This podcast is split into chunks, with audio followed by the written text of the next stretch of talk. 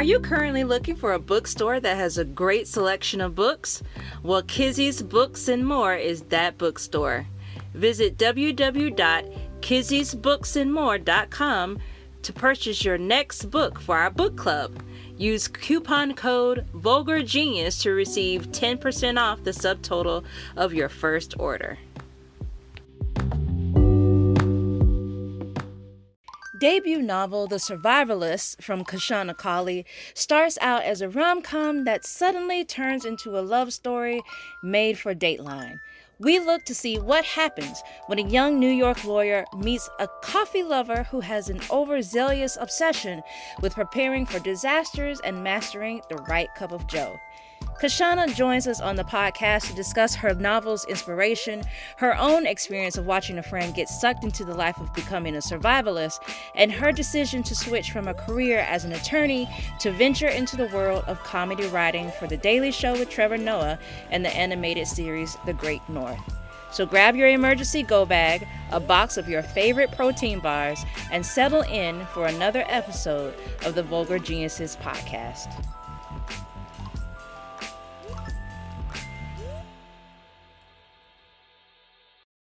What's up, everybody? Welcome back to another episode of the Vulgar Geniuses podcast. We are your hosts. My name is Denny. And I am Veronica. And today we are joined by our our book of the month for February author, Kashana Cauley. Kashana is the author of the novel The Survivalists, which was published in January 2023 by Soft Skull Press. She's also a TV writer who has written for The Great North, The Daily Show with Trevor Noah, and a former contributing opinion writer for the New York Times. She has also written for The Atlantic, Esquire, The New Yorker, Pitchfork, and Rolling Stone, among other publications. We are so grateful to have you on the show uh, this evening. How are you doing today? I'm doing well. How are you doing? We are doing great.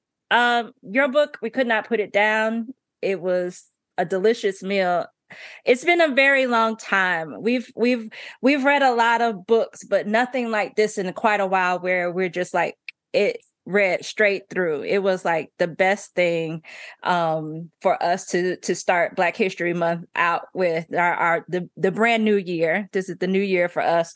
And so we just want to say thank you for coming on our show. So what we like to do is um we like to loosen up the bones before we get into the meat of the conversation. So i'm going to pass it off to denny. Yeah i've never seen veronica read a book so fast so you know. She ah has never been she proclaims like a, a slow reader and she i think finished this in a day and she was like i'm done! I'm done! So you know but the most important thing since we're talking about the survivalists um what's what is it what's it um what are the things that would make it into your go bag? Oh man I I have a go bag. It's because I I moved to California right before the pandemic, and they were like, "There are earthquakes here. You need an earthquake bag," and that is an earthquake. Well, it could be a go bag if you have to go, but apparently it's a stay bag if staying makes more sense.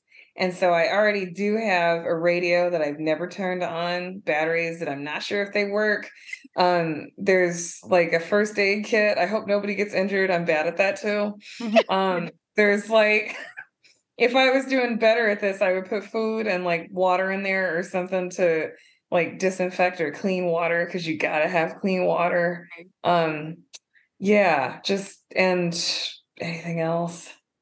I I would like just matches. I know people pretend they can start a fire from sticks, but like I'm actually from Wisconsin. Like I tried that. You can't do it. lies. No, that and that's very true because my husband is into camping. And then there's this one time we are all very hungry, and there's this meat staring at us needing to be cooked. And he's like, oh. 10 hours later, me and my sisters get hangry. So I wasn't impressed. Next time, bring a match. Yes. Pack pack the matches in the go. Or bag. a grill. Yeah, mm-hmm. that, that works. Yeah. Nobody got time to do this. Just get one of those girls with wheels, and that way you can roll your whole go bag down the street. Yeah, there you go. That was my Christmas gift that same year. so, um, what coffee tasting notes are your favorite? I'm a dark, heavy flavors kind of girl. I like like chocolate and butterscotch, and like sometimes they say coffee tastes like red wine. It doesn't, but that just means it's heavy enough for my tastes. Um, and then like caramel and like in general, if you go that, that sounds heavy, that's my jam. Really dark grapes, like the super dark fruits. Yeah. Yes, same. Do you remember when you had your first cup of coffee when you're like, ah, life? No, because I, I know roughly when I had that first cup. It was in college and it was terrible. This was like before coffee was good. And so it was just that thing that you took to stay awake because you were up till 4 a.m. like doing things you maybe were not like commensurate with going to class. And you were trying to pretend that like 16 to 24 ounces of coffee was going to get you through that. But like I remember my first good cup of coffee, it Oh. tasted like blueberries. And I could actually Mm. tell that. And I was like blown away. Do you put stuff in it? Like you add sugar or milk, or you just keep it all natural? Yeah, black, because that way you can taste the notes. Uh, Yeah. Yes. Yep. I, I used to call the college coffee sewer water because it tasted like sewer water. And then my husband is obsessed with coffee, coffee beans, the grinds. We went to Mexico. We walked like 10, no, maybe 10 blocks to find this roaster. OG. Oh, like that's why I'm like, am I reading stuff about my husband over here? Anyway. We Um, did that. Me and my boyfriend, who was now my husband, and his friend, we went driving around like the backwoods, North Carolina, to find a roaster. And we finally got there, and we're like, "Well, yeah, we'd love to try stuff." And they're just like, "We're not like a cafe. Like, we're not open to the public. Are you guys like coffee professionals?" I would have answered, I would have answered yes. Have you heard of this this We write a blog. We do all of the things. You haven't heard of us? I would have role play quickly. Um, do you think there is a proper bunker location? Um, maybe, but if so, it is definitely not Brooklyn, where it rains too much and your bunker is gonna spring a leak someday if it's not airtight. And also, you get like hurricanes and storm surge. I lived there during Sandy. It's not Brooklyn. It would have to be someplace like dry. Like I get the desert, so at least you know you'd have a chance of keeping it dry. But the thing about the desert, you know, we have bugs and crap out here. You know what I mean? Like I wouldn't want to meet a scorpion on like my morning walk either. No. So I guess I'm I'm tentatively gonna have to say desert, or at least not Brooklyn, um, or at least not someplace with tons and tons of heavy rainfall. But you know, it probably depends on your bunker building skills and like what you want out of like living your life underground. that Mm. would suck, especially if it rains and your bunker starts rising to the top. You're like, oh no. Start floating everywhere.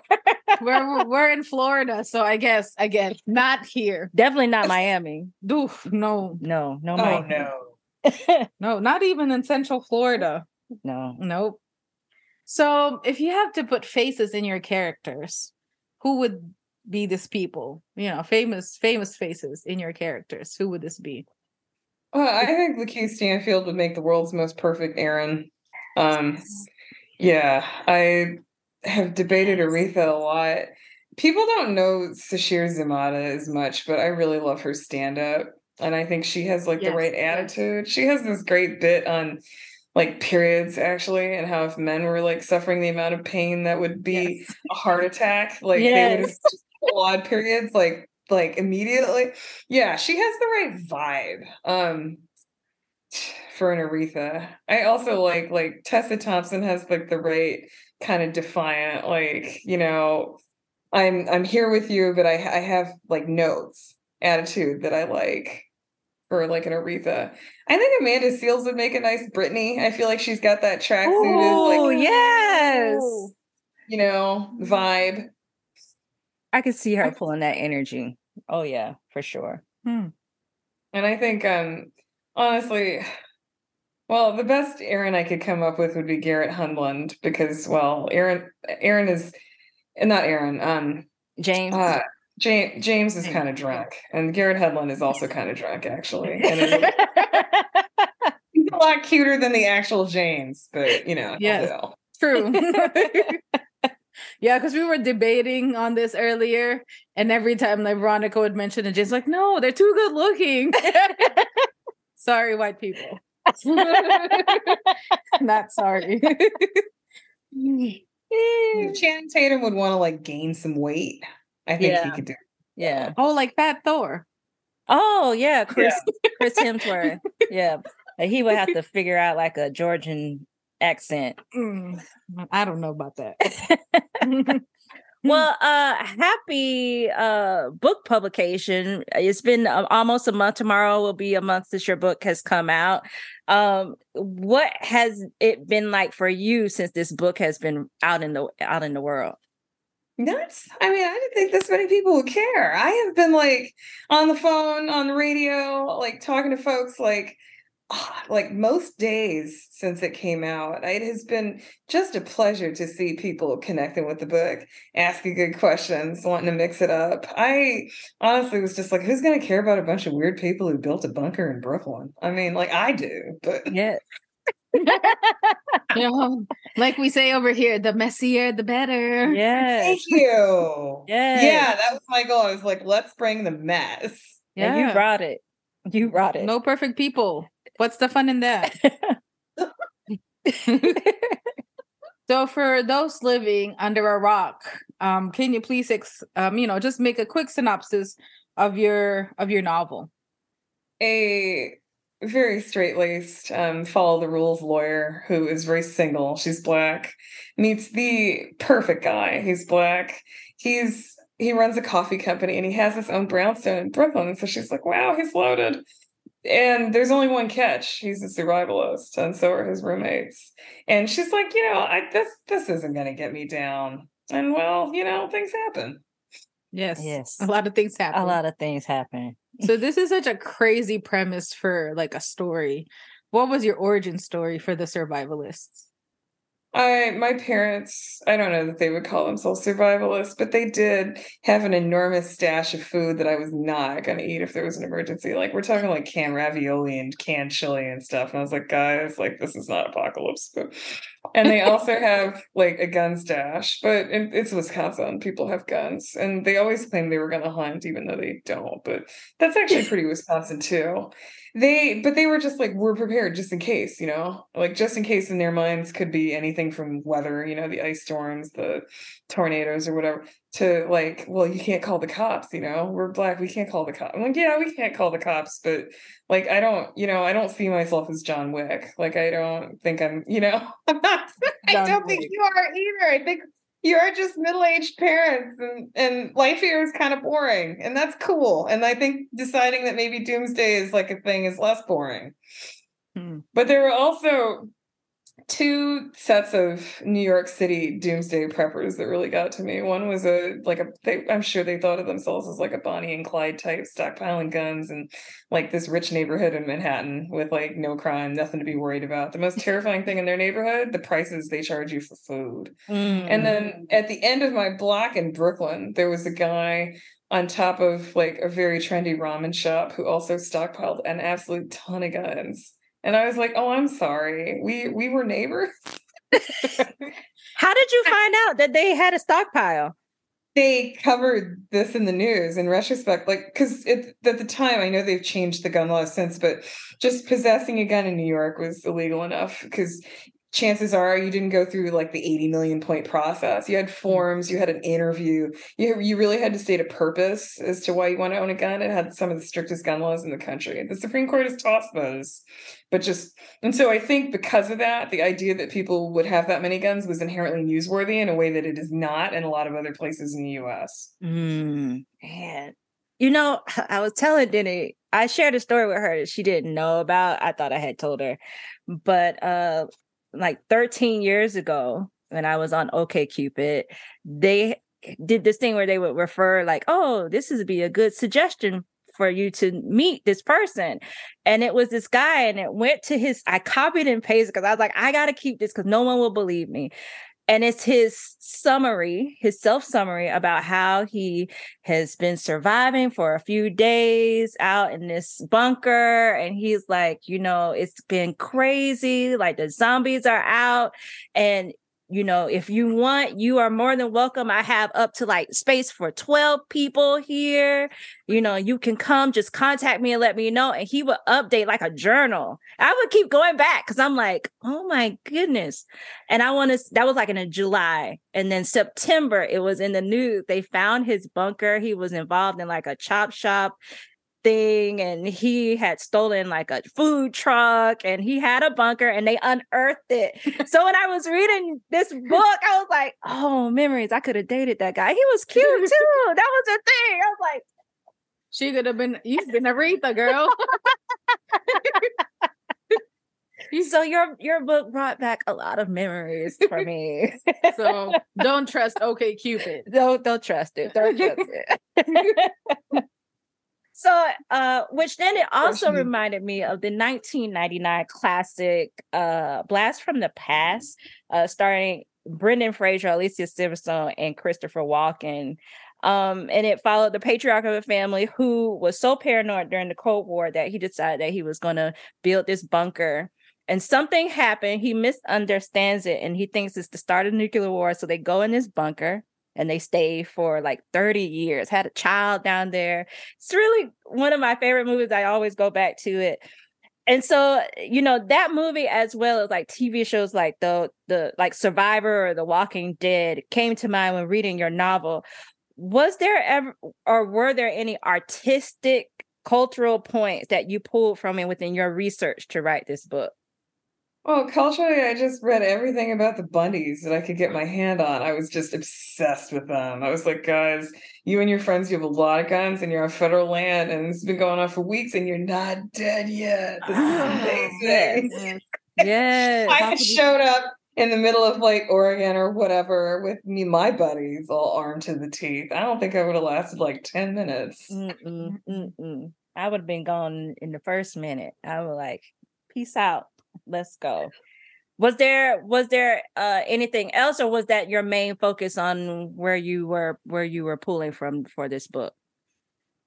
The only other influence i probably had um i did do a little research. I saw people talking about their lifestyles on youtube but my freshman year college roommate was dating this guy. Like she, we absolutely loved her boyfriend before that. They were together for like 15 years. And then she just had a moment and she dumped him and she got with a guy who, as he put it, had a preparedness hobby and took what he called a military transport vehicle and to move in with her in Baltimore. And we like me and my friends were all like, I'm sorry, do you not like like the people of Baltimore? Why are you bringing a tank to go live someplace? She's like they were we didn't end up going to visit their house because i was kind of scared of this afterwards because she was like okay you know how the old guy he like filled the attic with books? Well like the new guy he's just gonna fill the attic with guns you know that's just how we live now. And like oh i had this chat with like my husband afterwards. We had been friends with her for like 15 years but you know sometimes friendships end like right yes. around the time that your friend is like i am really armed now. Whoa. Yes. are they still do you know if they're still I have no idea. I really kind of ducked out of that oh. situation the minute I found out how much he was packing. Oh, and be like, I'm out. Man. Nice knowing you. Jesus. See, see you on the flip side. Man, he must be a romantic at heart. Maybe that's what pulled her mm-hmm. in. I don't know about that. so you stated in a in a previous uh, interview um, with Mateo Askaripour that uh, you had been on this writing journey for like 10 years. Was this the book that you had been trying to put together during that course of time, or what, did this come later for you? What's funny is I spent this was always my dream product, but I I spent like eight years working on another book it was about um, a bunch of musicians and like the history of like black people in rock music and how they were trying to like carry on that tradition even though they were like playing these gigs and everybody was just like why are you black? Oh. But music books are tough. It's hard i think to write a book about a band you can't hear. Mm. like so what do people connect with? Like it's hard to describe the music in such a way that you can connect with it. I always cite there's the last revival of Opal and Nev by Dawnie Walton is yes. a book that actually does a good job with so you can't hear the music. How do you connect to these people? And I think it's because her characters are so good. I really mm-hmm. loved Opal and Nev and the scene in the 70s and like protesting that guy with the Confederate flag. But yeah, I spent eight years trying to do that and not succeeding. And then I went, why don't I actually sit down and write my dream project? And it came out in like six months. And I was like, wow, I should. you finished this book in six months?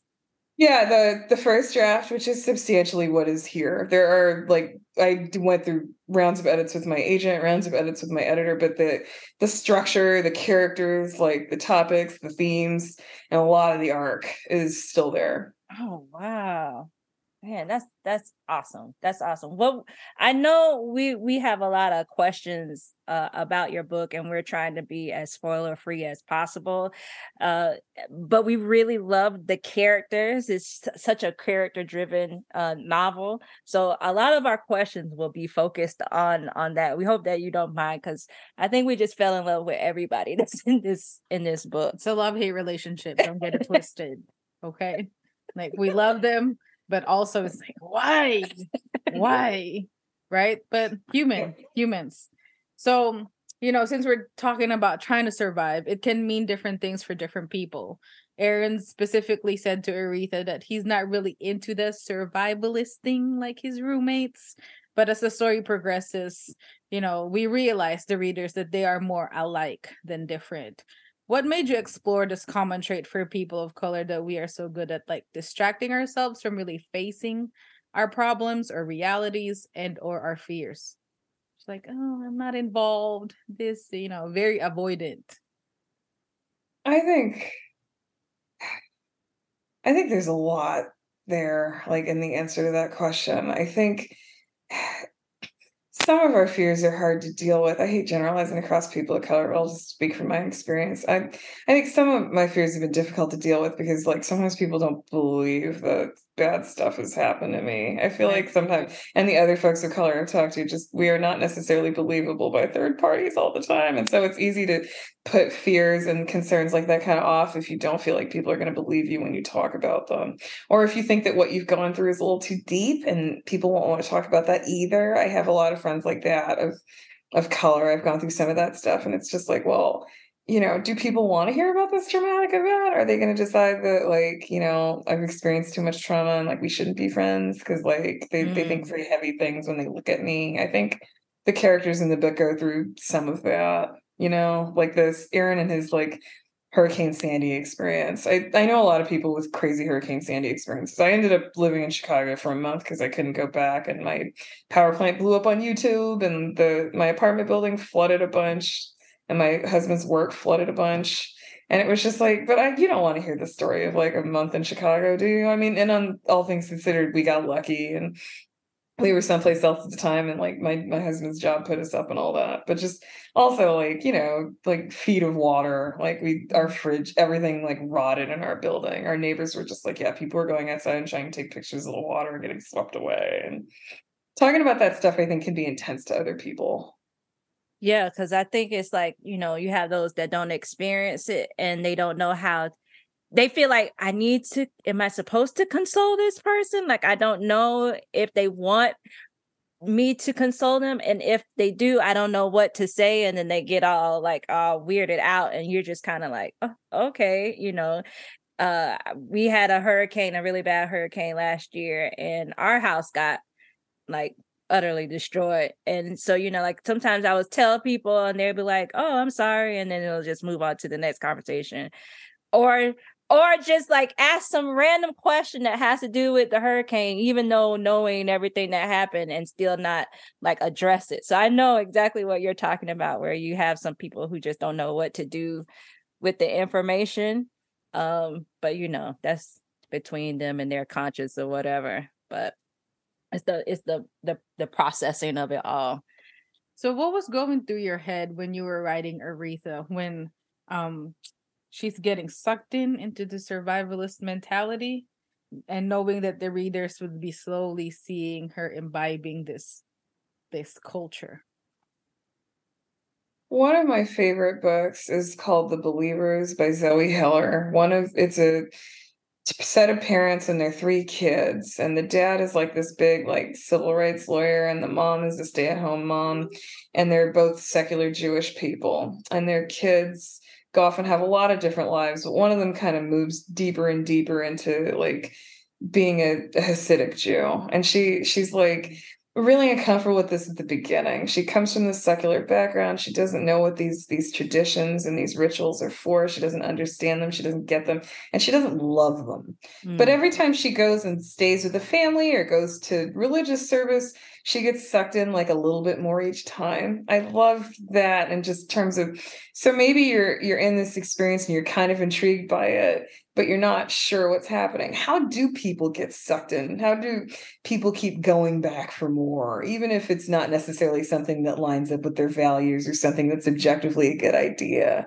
So I, I thought about the believers and I thought, you know, well, how would you what could a, a, survivalist household offer somebody like Aretha that she would go and get sucked into a little bit more each time?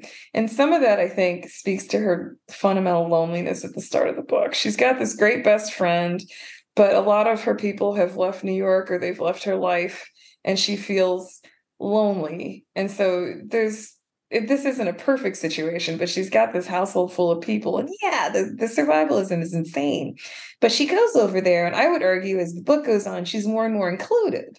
These are her friends. Yeah. It's really hard to like not get sucked into something when you feel like you're making friends, having like, you know, a social circle. Yeah, she even said it herself. I think she was like, well, I like Nia, but Nia's only one person. I have three people now. and I'm like, girl, you right.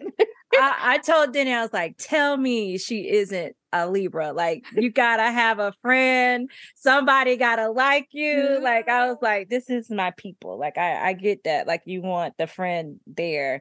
And, you know, like I, I, I was thinking about like what is it that kind of like it's I guess there's this saying that I heard like if you touch ink, it's gonna smear all over you. It's like a rough translation.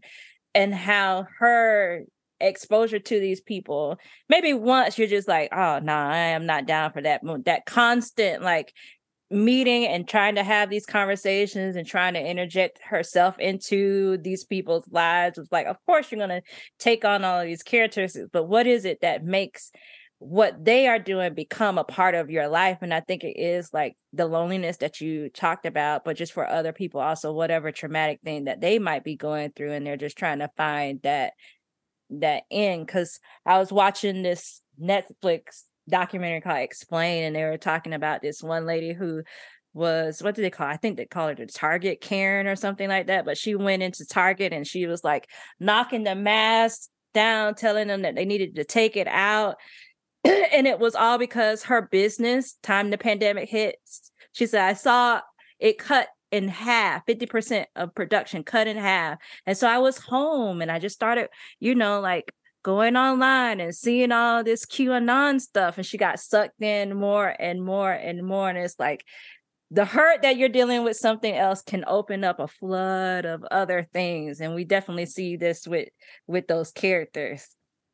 Um, Brittany's character to me when I met her was she was fully developed.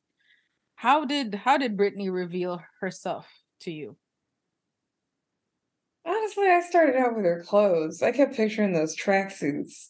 And then I was like, well, what kind of woman would really wear these tracksuits? And what kind of woman would just be like, so I wear these tracksuits and I don't really deal with people and I'm really more into taxes? Like I it started there and then i ended up building out her background and the coffee shop and how she would actually interact with aaron when they met.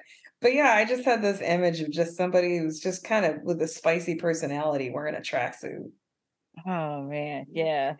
She was she was definitely a treat because she really doesn't have that much dialogue. It's just like you know her silence the stares and the ignoring. It just really feels like she's talking through the whole the whole book. I love all of these characters yeah, I, I can see her face. Yeah. Like I can almost see her face. And when you said Tessa Thompson, I'm like, yes, ready, ready to relieve this experience. Why was James' uh, character a necessity to Aretha's like character development? Like for her to realize, like, oh, there's something different. Uh, like something is changing within me. Because I think it was really James that kind of like pushed her a little bit more to the edge. I feel like within the the dy- dynamic of the house, Aaron and Brittany really have these defined roles. They know what they're doing. They feel kind of in control of their lives. They they know what role they play in the coffee company and how they bring value. And James is kind of this like loose cannon, like third wheel type. And in a way, Aretha is too when she moves into the house. She doesn't really have a role with the coffee company. She she loves Aaron, but he has to go and like serves beans all the time. And so I think she ends up IDing with James a little bit more because they're the two people who don't have these firm defined roles in the house and also because he's there he makes herself he makes himself available to her. She she ends up hanging out with him. She ends up thinking it's it's more fun to hang out with him than she could have anticipated. Mm. he takes her through that journey because he's the one who sucks her most deeply into the culture of the house. And i think she ends up learning like what kind of person she is as a result of hanging out with him to good and bad effects.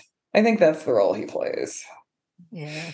James is something something else um, so there's this this TikTok video that someone sent me not too long ago where it's this girl she's singing this song and she's like, you know, um, asking questions about what's what is the motivation for dating someone. Like, is he really your boy boyfriend material, or did you just like the picture with him and the dog in it?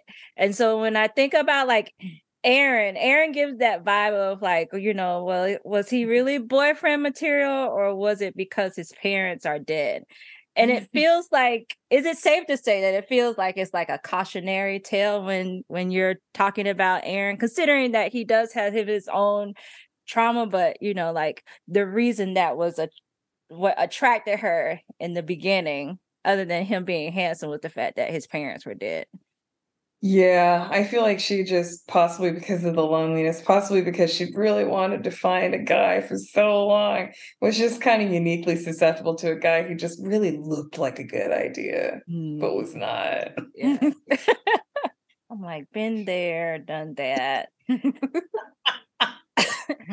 so you know obviously we we we spoke about this at the top of the hour like this book is very funny. So i was just curious as to when was the first time that you knew that you had the ability to make people laugh? My kid was getting too old to put random stuff in his mouth and i was freelancing and doing some like temp sorts of work but i had no idea what i was going to do. And i was like you know what? I've always wanted to learn how to tell jokes. I started hanging out on twitter and like just trying to figure out like how did people like structure jokes like what were setups and what were punchlines this was like 2015 i think twitter was much more of a place where people just sat around and told jokes all day and i just liked that vibe and that feeling um, but I also like grew up with parents who like listen to stand up in the car. I've always liked comedy. Like people who say they're not like that, my parents were generally like, "This is a Richard Pryor bit. This is a Sam Kinison bit. this is a Robin Williams bit." And so I I just sat there and I I read about comedy structure and then I just tried stuff out. I felt like Twitter was this place where you could try stuff out and if it didn't work, you could delete it. And so and maybe nobody saw it if you deleted it. It was kind of a low risk, like potentially high reward, but if you screwed up, nobody like had to, you know, nobody had any proof or was going to hold that over your head. And so I thought it was a great environment to learn in actually. So I would just throw out like 10 jokes a day and see if anything stuck and I realized, I guess, back in there, 2015, 2016, probably around the time the Republicans were having a national convention in 2016, and I was just having a great time, like riffing on what everybody was looking like when they showed up there. That was probably it. I think like I developed an audience by then, but I knew what I wanted to do too, mm. humor wise, and what kind of jokes I wanted to tell. So somewhere around there. Do you remember the first joke where you're like, yes, like this this it did. I finally got it. Yeah, I was driving around in Texas on vacation, like getting some barbecue and then trying to get my kid to sleep. And there was some sign about coyotes and how, like, I don't know, I can't remember what the sign said, but it was definitely like, you know, we got to give coyotes a chance. And I took a picture of the sign and I put, let's trust coyotes over the top. and I was like, this is it. Twitter was also like, this is also it. so for for those that know don't don't know uh, that you um were a, a, lawyer before you you became an author um, so I was just wondering, like, did you ever use any jokes in the courtroom? Like, did, did it ever come where you needed to say something to loosen up, you Mm-hmm. know, the people in the room, the jury or, or the judge of the, you know, of the case that you were working on? No, I was a completely different person then. And also it was just not an environment in which humor was a thing. If people would have died. No. The judge would be like, "Nah, mm-mm, you're gonna have to shut this down." So I want to say thank you for writing a character like Nia. Uh, it's rare to see in literature where you have that friend that calls out each other's messes. And uh, was Nia created to be like the Greek chorus on in the novel? The the person that says, "Hey, girl, I see the red flags. Like they're they're everywhere. You need to pay attention. Something's wrong." Get out, get out. She was screaming that from the get go. Yeah. Well, yeah, she was in part the Greek chorus, but also she and Aretha have so much history together. They're so tight. So much of that comes from Nia just wanting better for her friend, like having that come from like deep in her heart. Even though she she realizes that like, you know, Aaron's got some upsides. I think at the beginning she's like, wait, he owns like a house. she's very much just like, but you're my friend. I want the best for you. I can't stand the idea that you're really in with these bunker people. Like, not you too? Yeah, because you know you'll have some people that be like, "Go, girl, go get your man, go live in that house, drink all that coffee, sis." They they would encourage it. They definitely would. But was like, they do what? So you you created uh these characters who are all trying to avoid some major crisis, but what we see is their inability to deal with their personal uh traumas and mistakes head on. When I was thinking about this, I realized that this could be also be like the overlaying message in reference to America. and and 2020 brought a, a lot of our fears, a lot of other people's fears, or magnified their fears. Um, but now people have taken those fears. They either have let them go or they've blown them up to conspiracy times 10,000 to the 10,000 power level rather than deal with the trauma brought on by racism and white supremacy and so on. Was this something that you wanted your readers to pull out from the book when they were reading, or was this just like, you know, me just saying, okay, I can take something else from this book? Oh no, I definitely wanted. Well, I don't like telling folks what they should take from a book because I'm pretty. I'm happy for everybody's interpretations of what happened there.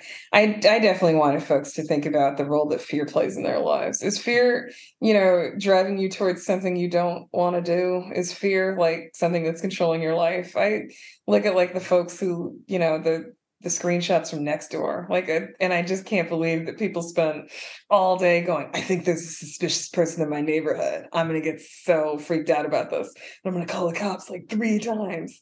And like we gotta put these people who are like walking down the street funny in jail. Like i'm just sort of amazed by that aspect of america i guess and i wanted to write it into the book because i'm obsessed with it.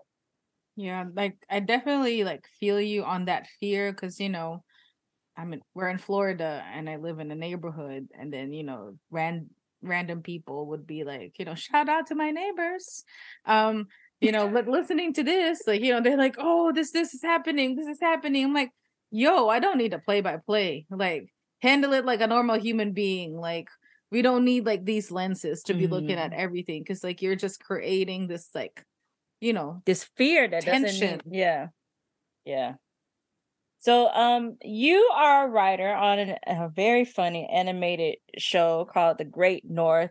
What has this world of telling a story through comedy uh, through an animated cartoon uh has taught you about writing? I think um I just left that show, but I think in general, like I learned a lot about structure and a lot about how to family relationships in a way that worked that in this book. I think believe it or not, I sort of think of everybody living in the survivalist house as a family and a lot of what they're dealing is is family dynamics. Um in part and it was really fun to just write for a few seasons like a family like see their growth over time see how they got along and didn't see how their pressure points and conflicts came to the fore what was the you know i was just thinking of about this particular part when finding out that you were a lawyer and then your transition into doing comedy writing for your sketch shows and things like that. What was that conversation like with your family and your friends and say hey you know like i like being a lawyer but i decided i'm going to take my hand at comedy. Did anyone was anyone like well girl you like funny with us but we don't know how that's going to transcend out there or were they like 100% backing you in your decision I had actually kept that part of my life quiet. They weren't on Twitter and they weren't hanging out. And then all of a sudden I was working in comedy. And so it was more like everybody reached out to me and was like, wait, what just happened? we thought you were a lawyer. We thought, you know, you were you were just like writing like nonfiction and stuff. I had done some journalism type things before the Daily Show. And so yeah, it was just like, wow. I mean, how did this happen? They wanted a lot of backstory. Yeah, just like boom. Yes, yeah, eh, speaking of like the journalism stuff, I it clicked in my head because I've read your BuzzFeed BuzzFeed article and I did not know that you're that person and this like and you wrote this book and I'm like what in the living fuck I'm like I don't know like you're like both brave and like in like I don't I don't know how you did it because I would be in that bathroom like throwing up with you, just so you know, because that that took a lot of courage because I I cannot do that. So this was this was an article in regards to her going to a, a gun show. Is that mm-hmm.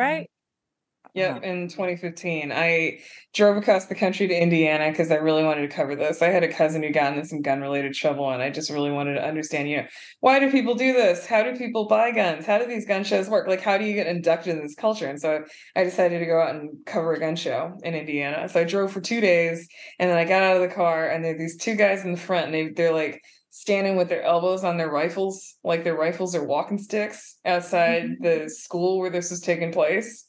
Oh, and oh, was that like a school? Said, yeah, I think it was at a school. It was just the weekend. And so they were using like the cafeteria to sell guns. And I was honestly like, and I should know I grew up in a gun household, but there's but my my family isn't like, let's take these outside, let's demonstrate that we have them. It was just their own private, you know, protection and maybe hunting thing. And so the idea that people would stand out in like a parking school parking lot with like rifles like threw me off. And then I did actually crawl in, see several thousand guns, go immediately to the bathroom, have a panic attack, take some deep breaths, and go back out there, case the room three times, and go, who is it in this room who is actually going to talk to me? I went like incognito. I wasn't like wearing a badge or whatever. If people asked me if I was a journalist, I said so. But the best thing about doing that in 2015 and in Indiana is nobody knew what BuzzFeed was. They had actually at this gun show had issues with journalists trying to come up and see what was happening. And but those folks had tried to be more visible. They were like, oh, you know, I'm from some outlet they'd heard of. It really not it's really nice to be undercover. And mm-hmm. so I would mm-hmm. tell them who I'd write for and it wouldn't click with them. So they would answer the questions. Although my third interview was this this woman who wanted to talk to me about how people just really just shotguns in their backyards. Like it wasn't like a hunting thing and anything like that. It was just oh we shoot stuff we fool around it's just something to do on the weekends. And her friend was standing there the entire time going why are we talking to her? You can't talk to her. You can't do this. She's a shut up I'm like, nope, I got all the dirt. Thank you. When you pitched this idea, what did your what did the editor say to you? Or like, okay, let's just go out and do it, or they were like, "Are you sure you want to do this story?" I pitched it to two different places because I had it going with Vice first, and then my editor disappeared on me. But um, they were both in. But well, when it came to BuzzFeed, it was an already written piece, and so mm-hmm. it was mm. like do you just want to run this or not? But at advice, it was like, do you want a photographer? And I was like, no, I want to go undercover and just take like really surreptitious pictures with my phone. Do you want like backup? And I, no, I don't want to go in there with like a posse. I really want to be like as subtle as possible so that they don't, I don't draw a lot of attention to the fact that I'm a journalist at your gun show. And I think they thought that was all insane. But you know, I went in there, I took a bunch of very subtle pictures with my phone that all got published. I asked them questions and they didn't they to this day, nobody has ever found me from there. I I'm amazed. I, I feel like you know, and just said, why were you here? Why were you asking people questions? Because they were very anti that. Like I talked to enough people to know that they did not like journalists. They had a journalist sniffing around. And so I, I, I honestly still expect to get found out someday. But seven years and counting, you know, have you had any interesting interviews from people, not interviews, but reviews of your book where they thought it was one thing and then they realized like, oh no, this is just a regular book? Or you haven't had that yet? I feel like if you haven't, it's coming. uh, the reviewer at the Wall Street Journal who reviewed my book was just like, you know, it really sets up for a thriller. And I'm so glad it's not a thriller. I'm so glad that it's just like, you know, hitting on things like high rent is something we're trying to survive and like trying to find, you know, housing generally and like affording cities as opposed to just, you know, a thriller about guns and bunkers. And I was mm. like, thank you. Like he was very much the so I thought this was going to be something and it turned into something else. And I'm really, really happy it didn't become like a thriller. And I love him. I want to tack that one on my wall. Mm. So we have come to the part of our conversation uh, where we like to ask every single guest. Uh, we want to know what your top five favorite books are of all time or are there five books out in the world that you are really excited about that you want people to know? Um, this is just going to be five books I I am really excited about and love talking about. The first one would be the first book that really like shook me was probably Song of Solomon. They assigned it in high school, and I was like, "Oh my god, you can be black and you can be from the Midwest, and you can not know who your family is because there are bad records." I come from mm-hmm. one of those mm-hmm. families where it's like we've got some handwritten stuff in the back of the Bible, but we couldn't prove it. We're not really sure if these are these people's legal names. They're like no birth certificate, and I also grew up in Wisconsin where like it was always like, so could you put together a family tree every three years? And so every three years I would just sort of sweat and feel kind of an- anxious because I can't go pack, past my grandparents. And Toni Morrison honestly was just like, you know what? That's fine. That's like part of the history of like us living in the United States, like African Americans descended from slavery. You're fine. It's okay that you can't trace back 10 generations of your family. And I just really needed to hear that. I was mm-hmm. 17 and I was like, it lived growing up in Madison, Wisconsin, which is not very black or non-white at all and i was just dying and that was the first book where i was just like i feel at home here. This is my country too. This is a perfectly acceptable cultural story for me to tell and to id with. Maybe i could write even. Maybe if you can write stories like this and get into print maybe i could do this. I ended up mm-hmm. dropping it for a lot of years after that but toni morrison i was just like maybe maybe it's possible. Maybe i make sense. Um I think the other ones are probably just going to be recent wrecks. Uh, I was a huge fan of Razorblade Tears by S.A. Cosby. Mm. I think he's amazing. I always read through his interviews, and people are like, I guess editors are like, people won't be interested in like rural black people in the South. And I was like, come on, man. I love rural black people in the South. I love that he had a black guy and a white redneck try to avenge their married son's death. So I was like, now this is the kind of southern rural story that's extremely real. People are gay in the South. People like cross racially marry in the South. People, you mm-hmm. know, get angry about certain things in the South, but they end up forming alliances that would seem unlikely to people who don't know more about the South. I have a lot of Southern family. And so I was just like, you know what? This is this is a modern south mm-hmm. and it's mm-hmm. fresh and it's mm-hmm. entertainingly done i want that one to be a movie and i think somebody did option it so fingers crossed that it makes it through the process yes. but yeah i wanted that south i wanted a new you know modern south that told new southern stories that were entertaining and fun and i feel like S.A. Cosby is just top notch at that um post traumatic by chantal johnson i feel like she's so funny. and it's about stuff you that is like not funny. She's like funny about trauma. And I absolutely love her for that. Some of the jokes she's telling her main character is telling with her best friend about just the horrible things that happen to them as kids, but that they they crack jokes about. Oh my god, she's the best. I will read everything she writes forever. I can't wait till she has something else. Mm. Um, I'm trying to think. So that's three what else has been really good lately? The Town of Babylon Yes. by Alejandro Yes. I didn't know I'd be interested in a book about the suburbs. I'm from a city in Wisconsin. I've only lived in cities. I just were like suburbs are, you know, those places where big box stores are and whatever. And he's he just digs deep into the people in this town he's from and what brings you out to the suburbs and also the choices that people made to keep themselves there and their families in good shape and how torn they felt. There was this section about like a black mom trying to decide like where to send her kid to school. Yeah. There were Yes. sections about his parents, Latino parents, trying to figure out where to send their kids to school. It was it, like these are real things. I've had these debates with myself. I know lots of people have. Some of the realest characters I've read in fiction in a long time. Just everyone Yeah. felt alive. Yeah, Mhm. that definitely was one of our faves that we read last year. And, eh, you know, it's like, oh, I, I've never really understood the not wanting to go back home, I, you know, mentality until reading that book. Cause I'm like, I like, I like my home. Like, I understand why people don't want to go back.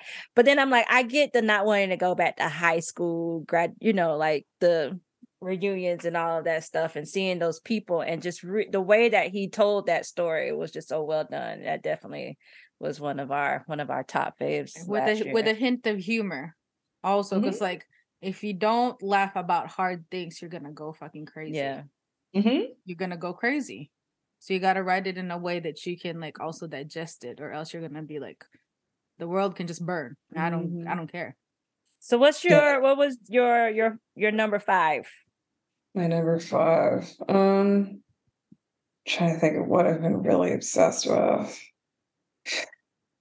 I like The Glass Hotel by Emily St. John Mandel. I really Mm. liked um I know everybody likes Station Eleven and I like Station Eleven, but I really just liked reading about all these people that were just completely traumatized by the financial crisis who did not trust each other or anyone else ever again and were just holding out in their own little home like holes like not trusting people. I also think that she did a really good job in the second half of the book exploring what happens to people who are dropping way beyond the middle class and like way even out of like poverty that's stable enough to be stuck in one place. I just had not seen a lot of folks cover so i'm living in an rv so i'm moving from place to place seasonally for work in, in like literary fiction before and I was really Mm-hmm. honest that she had a nice, honest, long discussion of class in that book.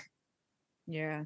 I think not a lot of people like to divulge in like you know like almost kind of list like also like how alejandro would do it like close to like a didactic of like you know how things came about. Why are we struggling today? Because there's this long history of what have happened.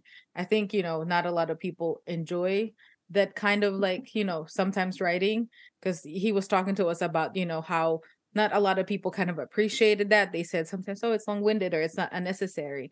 But i found out through his book that i like it. Mhm. that you know i like knowing why things are the way that they are and it makes more sense to me in my head. So i'm not the only one. Mhm.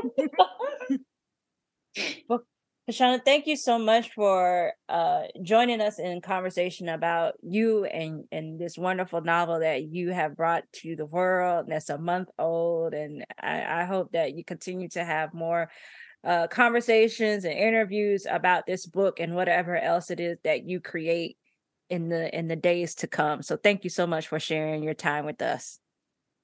Thanks so much for having me and for asking me such thoughtful and considered questions. Uh, thank you. thank you we hope to see this in in a screen somewhere your your book can we Fingers make it- crossed. can we make it happen Yes, yes and if, and if My it happens, agree completely. Yeah. and and if it happens, we'll be we'll be down to be like somebody they can sell guns to, if if you need extras for that.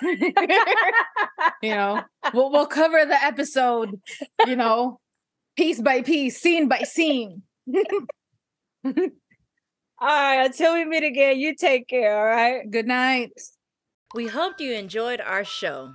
Our show has been produced and edited by Preston Long. Make sure to like, comment, and subscribe to our podcast. Our theme song you've been nodding your head to is by Sean Kantrowitz.